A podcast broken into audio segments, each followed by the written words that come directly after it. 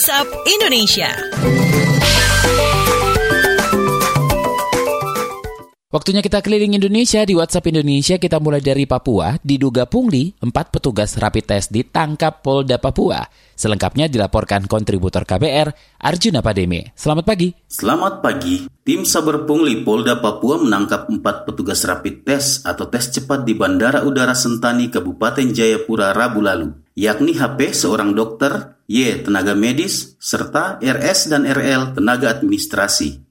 Kapolda Papua Paulus Waterpau mengatakan keempatnya diduga melakukan pungutan liar atau pungli terhadap penumpang pesawat udara yang hendak berangkat ke Wamena, Kabupaten Jayawijaya. Menurut Paulus Waterpau, setiap penumpang tujuan Wamena diwajibkan menjalani tes cepat di bandara dengan tarif yang tidak sesuai ketentuan yang ditetapkan Menteri Kesehatan yakni Rp150.000. Dalam penangkapan itu, polisi mengamankan sejumlah barang bukti antara lain hasil tes cepat terhadap penumpang pada hari itu, mereka dijerat tindak pidana korupsi dengan ancaman pidana 6 tahun penjara. Demikian, saya Arjuna Pademe melaporkan untuk KBR. Selanjutnya menuju Solo, Jawa Tengah, kampus UNS lacak kontak keluarga dan rekan pasca dua staf meninggal karena COVID.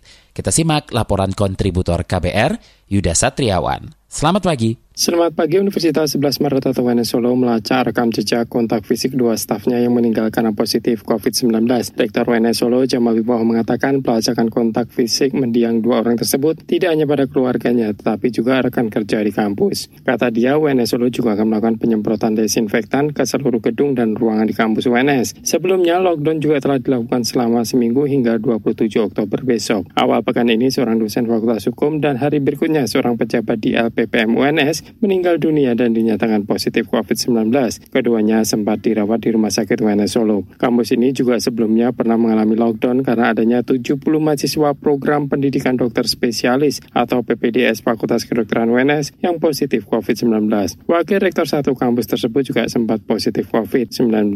Demikian saya Yuda Satriawan melaporkan untuk KBR. Terakhir kita mampir ke Balikpapan, Kalimantan Timur, pertahankan kota sehat. Balikpapan launching Pentas Akbar apa yang dimaksud dengan pentas akbar ini? Kita simak kontributor KBR, Teddy Rumengan. Selamat pagi. Selamat pagi, sebagai upaya mempertahankan predikat kota sehat, pemerintah kota Balikpapan telah meluncing pengembangan kota sehat dalam era adaptasi kebiasaan baru yang disingkat Pentas Akbar. Kepala Dinas Kesehatan Kota Balikpapan, Andi Sri Juliarti mengatakan Pentas Akbar bagian dari inovasi yang dilakukan dalam bidang kesehatan, salah satunya seperti memasang stiker protokol kesehatan di angkutan umum. Menurutnya Pentas Akbar tidak hanya upaya dalam penanganan COVID-19 tapi juga mewaspadai penyakit lainnya di antaranya DBD, TBC, HIV, S, dan lainnya. Kata dia ada 10 indikator kota sehat mulai dari penataan kawasan pemukiman dan sarana prasarana di antaranya pasar yang bersih, kawasan pariwisata yang sehat, maupun pelayanan transportasi. Menurutnya penerapan pentas akbar melibatkan seluruh instansi perusahaan hingga masyarakat. Demikian saya Teddy Ruman melaporkan untuk KBR.